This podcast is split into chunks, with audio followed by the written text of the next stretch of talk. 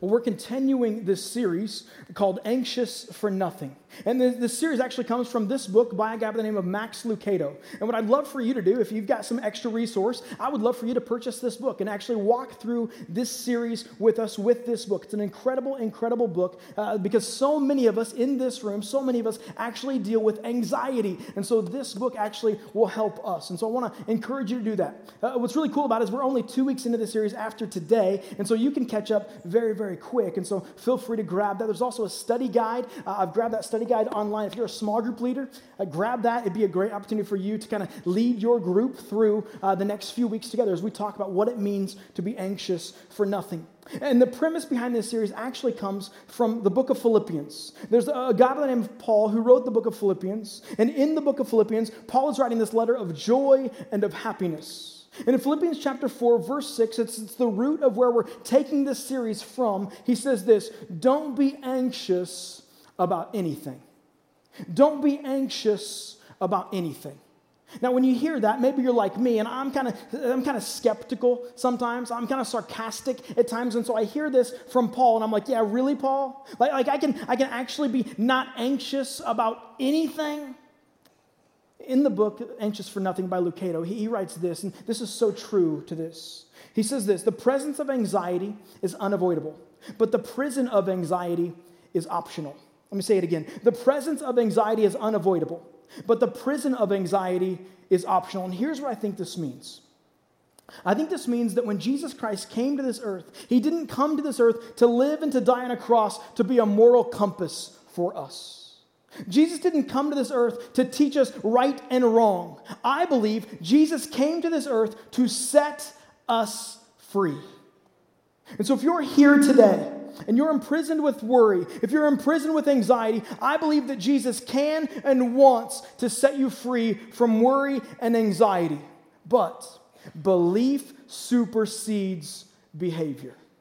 If you do not believe, or if you do not come to a belief that Jesus can and wants to set you free, you might be a really good listener in this series, but it will do nothing to change your life. You have to believe, I have to believe, we have to believe that Jesus can and wants to set us free from worry and anxiety. And so, in this series, we're going to look at what that might look like to hand our worries and our anxieties over to Jesus. And over the course of the next four weeks, we're going to use this word calm. That in the midst of chaos, that we could be calm. And so we're going to spell that out over the course of the next four weeks. With C, we'll start today talking about how we can celebrate God's goodness. And then next week on Bloomsday, and I do understand that it is Bloomsday, so I'd encourage you to come on Thursday if you're running on Bloomsday. Next week, we talk about A, which is ask God for help. L is leave your concerns with Him, and M, meditate on good things. And I think it's so important for us to understand that over the course of these next four weeks, it's a four week sermon.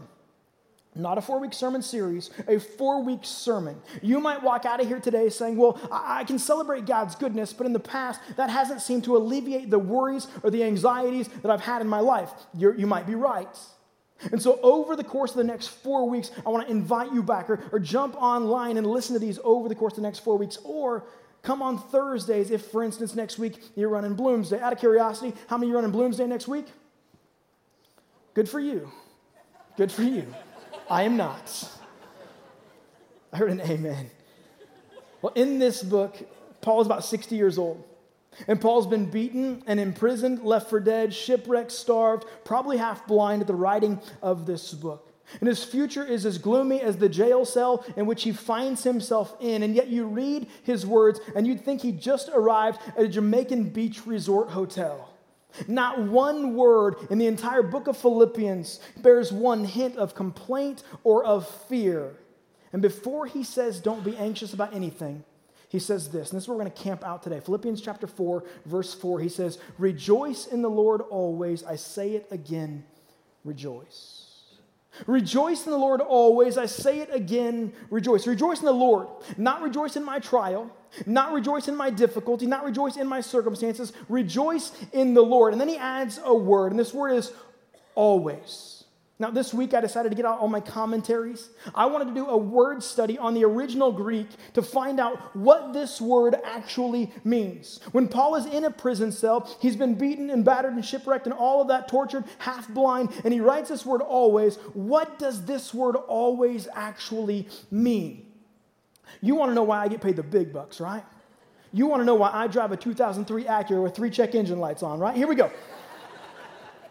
This word always in the original Greek means this always. always means when the hot water heater breaks.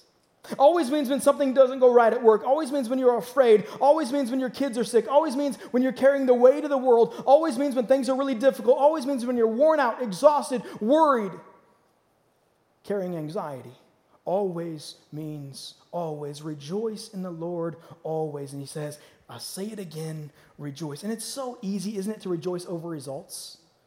To rejoice when things are good, to rejoice when you get the job, to rejoice when you get the promotion, to rejoice when you find out you're pregnant, to rejoice when you get into that school, to rejoice when you sell the house or when the house gets sold, to rejoice when the tests come back negative, to rejoice when you ace the test, to rejoice when you get that teacher and not that teacher.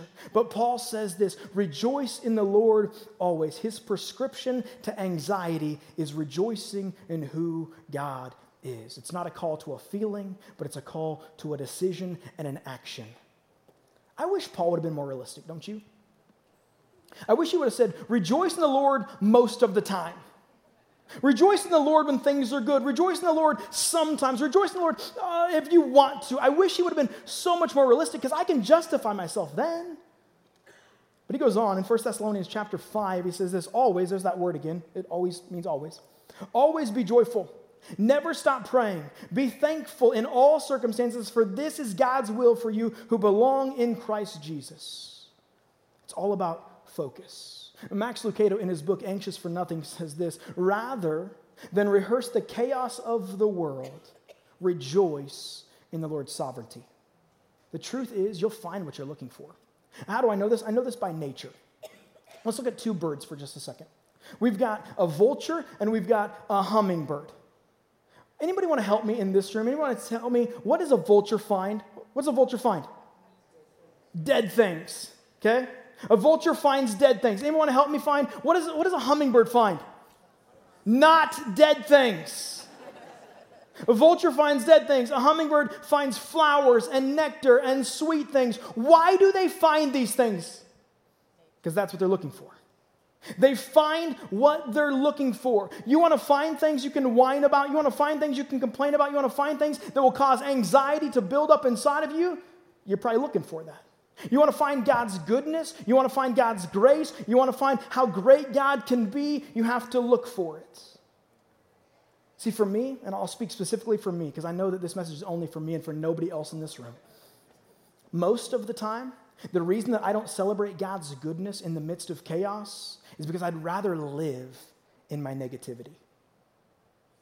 So, what I want to challenge us to do today is I want to challenge us to take the church mask off. And you know what I'm talking about. You walked in here today, you walked through a door, somebody said, How you doing? You said, Great. And you smiled and you said, Everything's going great in my life. I've got no anxiety. I'm all calm. Nothing's going on in my world. I've got no negativity. Everything is perfectly fine with me today. Let's take that mask off for a second. And let's just be real for a second. We're called Valley Real Life, so let's be real about who we are. Let's be real about the fact that some of us in this room might not be okay. And it's okay to not be okay. Jesus came to make us okay. So let's, let's be real for a second. What I'm going to do is I'm going to, I'm going to give us some five areas today, five areas that we might be carrying some negativity that then leads to anxiety. And over the course of these, what I'd like to do is I'm going to ask for some participation. And the participation is really simple. All you have to do is raise your hand. Real simple, okay? Real simple. So let's talk about them. First one is this it's called personal negativity. Personal negativity. That's when we're negative about ourselves. And you may have thought things like this I don't have what it takes. I can't do it all. No matter how hard I try, I can't get it done. Everyone else gets all the breaks but me. No one appreciates me. I make all this thing float. I do this and I do this and I do this, and no one seems to notice. No one understands how valuable I truly am. Maybe for personal negativity, it might be this I want to take some of this and move it somewhere else. I wish that the hair on my head would grow as fast as the hair in my ears. if I just had an extreme makeover, then I'd be happy. Anybody in this room got some personal negativity that then leads to anxiety? Be willing to raise your hands? Thanks for the honesty. Let's move on. Let's call this one a relational negativity. Relational negativity. Every time I try to do something, I get burned when it comes to that person. You can't trust people as far as you can throw them. They're all the same. I wish my wife was different. I wish my husband were different. If I got to pick up one more pair of dirty underwear off the floor, I'm going to puke on the spot. She'll never change. He'll never change. They're all the same. Maybe it's at work. I hate my boss. I hate my coworkers. I hate that project we're working on because I can't stand that person. There's conflict building up, and I don't want to deal with it because there's personal negativity relational negativity that's causing some conflict that then leads to anxiety. Anybody in this room want to be open and honest and say, yep, that's me? Thanks for being honest. Next one. We'll call it circumstantial negativity. We're negative because of the circumstances. If I was married, then I'd be happy. If I were married to somebody else, then I'd be happy. If we had children, we'd be happy. If we had different children, we'd be happy if I had a better job, if I had more money, if I had a car that worked, if I had a bigger house, if we'll ever get out of debt. Anybody in this room want to be so honest and say, you know what, I've got some circumstantial negativity that's bringing about some anxiety in my life? Yeah. Hands went up and down real fast on that one. This one's going to hit probably this room really, really hard spiritual negativity.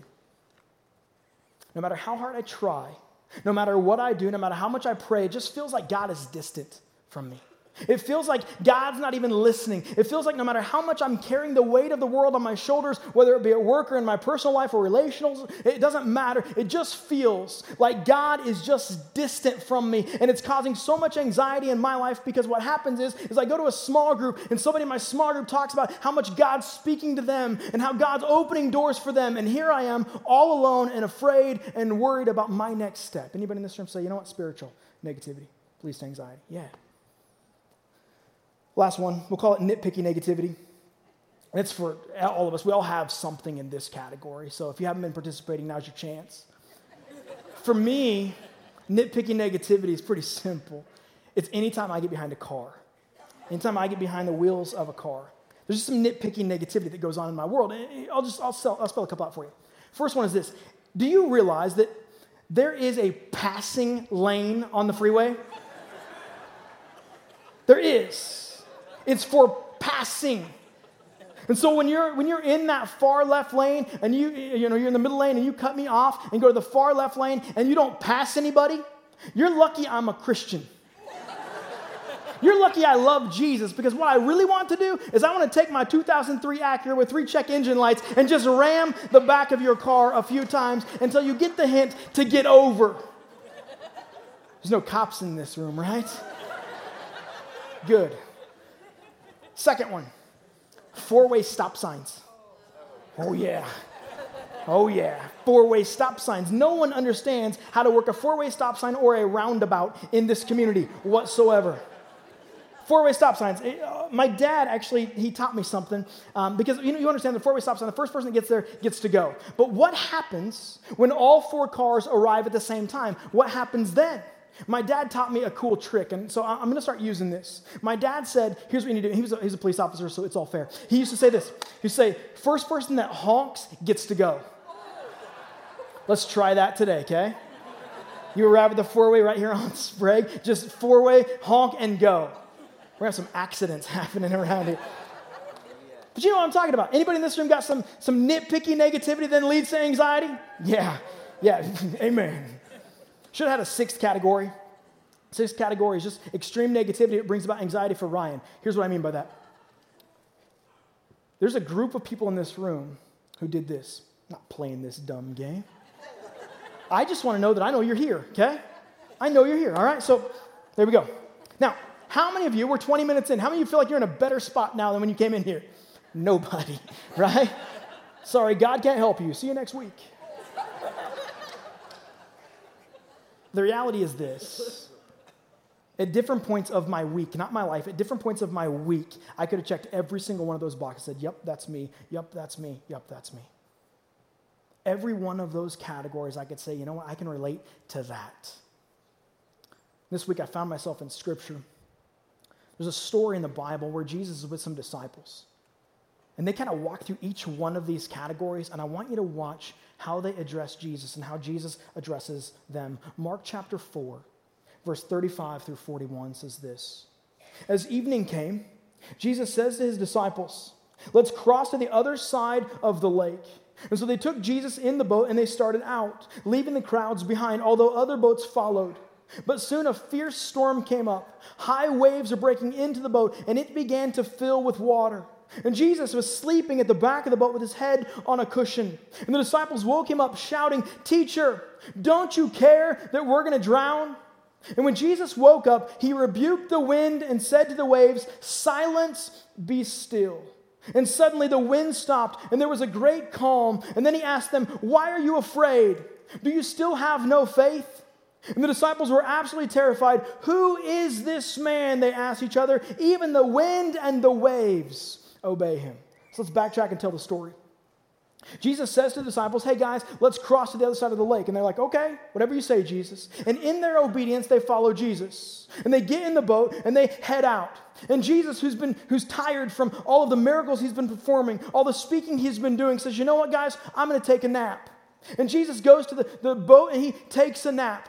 And all of a sudden, this fierce storm takes place. We're talking a real storm with, with waves crashing into the boat, and the boat's beginning to fill with water. And these are seasoned fishermen. They're, they're not novice, uh, you know, when it comes to, to rowing boats. This storm is catastrophic, and they're rowing all night. And I can imagine that it's dark, and I can imagine their boat has been spinning around. And they don't even know what direction they're going. They don't even know if their shore is close. They know nothing other than the fact that they are going to drown. You ever been there? You ever been there where you're feeling like you're carrying all of this weight, all of this anxiety, all of this pressure, whether it's personal or at work or in a relationship, and you're carrying all of this, and you're wondering, where's Jesus in the midst of this? Jesus, it's like you're sleeping. It's like you're disconnected from my present reality. It's like you're not even around. And here I am, trying to go all of these different directions and trying to do all of this stuff all on my own because you're not here. They said it this way Teacher, don't you care? We're going to drown. They're questioning his ability. Do you even care? Can't you do anything about this? And I love this story because Jesus gets up from his nap, rubs the sleep out of his eyes, walks out over the water, and says, Silence. And the wind and the waves stop as if to say, you know what, guys, I had the power to speak it all into existence. I've got the same power to make it rest. How important is that for us? How important is that for me? I'll, I'll just speak to myself again because this is just for me. How important is that for me? It's because so much in my life, I'm running and I'm running and I'm running, and I get so exhausted, and then crisis comes out of nowhere. And I start to look in all of these other directions instead of going to the one who can speak it silent.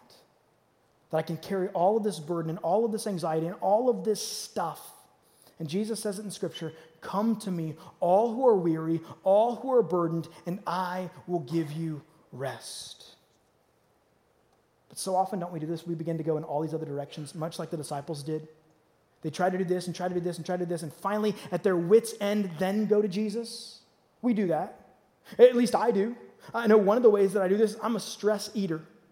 I'm a stress eater. When I get stressed out, when there's anxiety going on in my world, you know what I do? I go to my couch, I grab a box of Cheez Its, and I sit down and I eat a box of Cheez Its. Cheez Its over Cheese Nips every time, right? All God's people said? Yeah.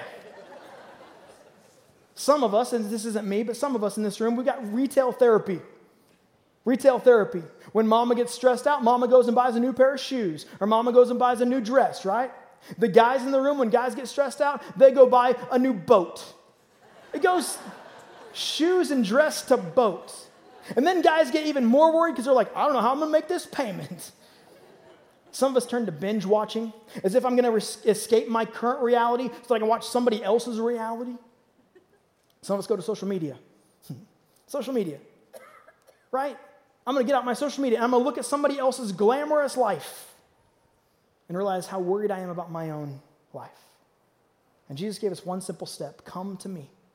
Come to me, all who are weary, all who are burdened, and I will give you rest. And the world throws all of these other things for us to do. In fact, I Google searched this week, eliminating worry in your life. Here's what I found 22 quick tips to change anxiety forever, seven ways to calm your worried mind, 10 ways to stop anxiety quickly, 15 ways to beat anxiety now. I got anxious just reading the list.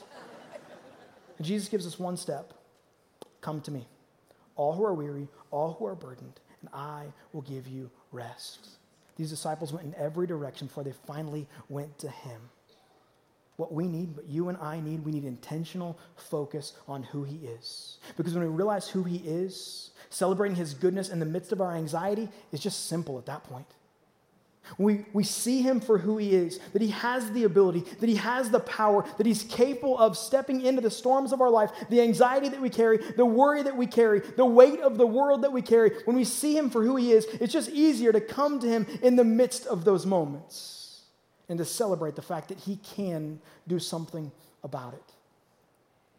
I've been looking at this idea of happiness over the course of the last month or so.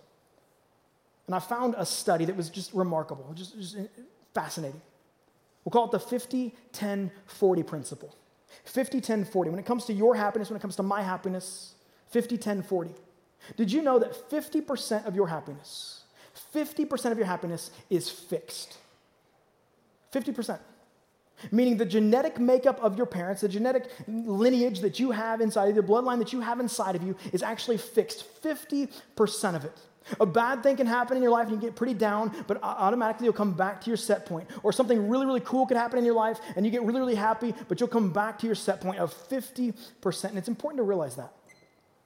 Because when we hear the song, Don't Worry, Be Happy, we have to understand it's not a 100% choice to not worry and a 100% choice to be happy. In the same way, it's not a 100% choice for depression.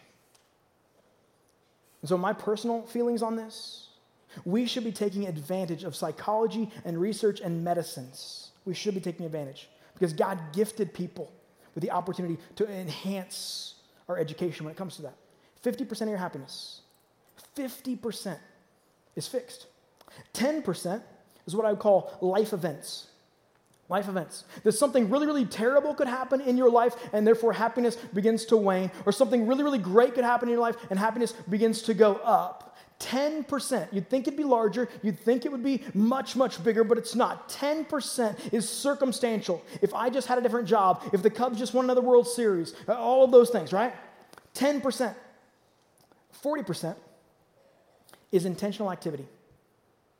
40% is your focus that there is 50% that you really can't do anything about. There's 10% that is life events that happen to you or happen for you. And then there's 40% that you can control. Nothing in your life, no circumstances of your life have to change for you to enhance 40% of your happiness.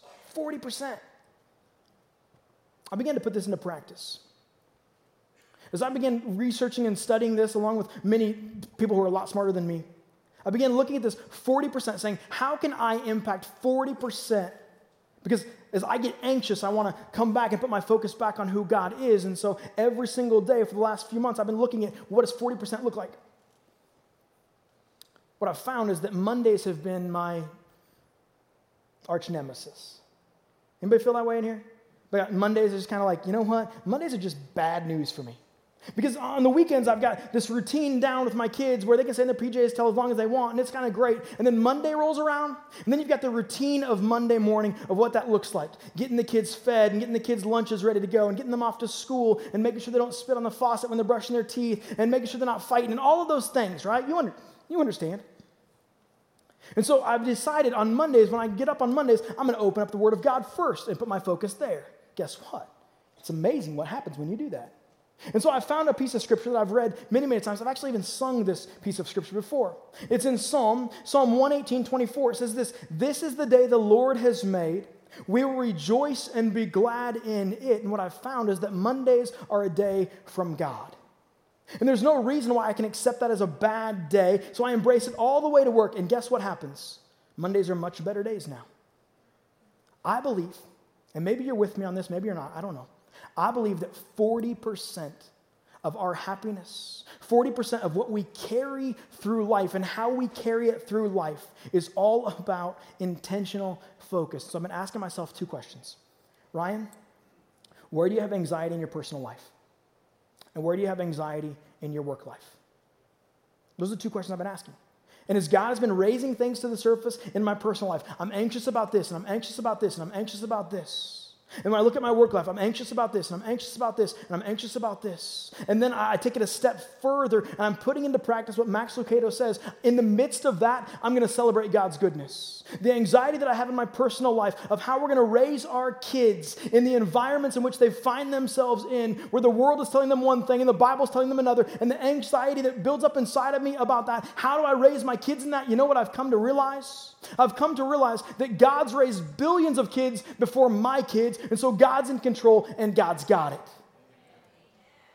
When it comes to the work environment here, I'm anxious about how we're getting ready to launch another campus at Freeman and what that might look like, the leadership that we're going to need, the, the lids that we've got, all these, these pieces we've got to put together for us to launch this, this campus in Freeman because we feel like God is leading us to launch this campus in Freeman. And the anxiety that's built up inside of me, you know what I've realized? I've come to realize that I can celebrate God's goodness, that God has been in charge of his church for 2,000 years before Ryan ever existed. He's got it. And so, the anxiety that I've got when I can understand and realize and recognize that God is in control and God is good, I can celebrate His goodness. And so, we've got to make that a habit. We've got to make that a habit that every single time something comes in my lap, I'm going to play hot potato with it. Every time I've got anxiety, I'm just going to pass it to God and say, God, you're good. Every time I'm anxious, God, you're good. I'm going to play hot potato over and over and over again. And what will happen is my perspective will start to change my perspective will start to change. I might be looking at a ginormous wall in front of me, this barrier right there. And I'll be asking the question God, I don't know how to get over that wall. I don't know how to get through that wall. I don't know how to get around that wall. And as I realize that my God is bigger than the wall, and I'll start praying and realizing that God can take that wall down in front of me. I got a God who can catapult me over that wall. I got a God who can empower me to walk through that wall. I've got a God who's so wise and so understanding that he might look at that wall and look at me and say, Hey, Ryan, turn around. You don't want anything to do with that wall. We have to get in the habit of understanding and of celebrating God's goodness. The ultimate proof of this is what we celebrated last week on Easter that Jesus Christ came to this earth and he died on a cross and no, dark, no day was ever so dark. Everyone thought the life of Jesus, the ministry of Jesus, was over. I mean, Jesus was dead and buried, but God. But God raised him from the dead. God took the crucifixion on Friday and turned it into a celebration on Sunday. So let me say this if you're here today and you're wrestling with anxiety, those same words, but God. Anxiety is terrible, but God and God is bigger. So if you're here today, can I just say this? I'm sorry for the pain that life has given you. I'm sorry for the parents that neglected you. I'm sorry for the teacher that ignored you. I'm sorry for the heartbreaker that said, I do on your wedding day and I don't every day after. I'm sorry that you were intentionally mocked. I'm sorry that you were unfairly dismissed. I'm sorry that you're hurt. I'm sorry that you ended somewhere not on purpose. I'm sorry for what you're going through. I'm sorry that you feel all alone. I'm sorry for that state of depression that you find yourself in. I'm sorry that you feel like you're carrying the weight of the world on your shoulders and you're all alone in that. I'm so sorry for all of that. But as we celebrate God's goodness today, we can choose to wear our hurts and our negativity, which then leads to anxiety, or we can choose to wear our hope. See, I have hope. I have hope in the same God that raised Jesus from the dead I have hope in the same God that spoke the world into existence. I have hope in the same God that can calm the storms in my life. I have hope in the same God who is able. I have hope in the same God who is a healer. I have hope in the same God who has not turned his back on me. I have hope in the same God who chooses to love me in spite of me. And that's why I choose to rejoice in the Lord always. And I say it again rejoice. Let's pray. God, I thank you. I thank you for this time that we have to just be reminded of your love and your grace and your mercy, to be reminded that you can calm the storms of our life. God, I just want to pray for any person in this room who's just feeling like they're carrying so many burdens and weights. They're just anxious. God, would you just step into their world right now? Would you speak to them in this moment? Give them a moment of clarity that you're with them. God, I thank you for the honesty in this room earlier, and I pray we would continue to be honest with you as we do business with you. God, we love you. And we thank you. In your name we pray. Amen.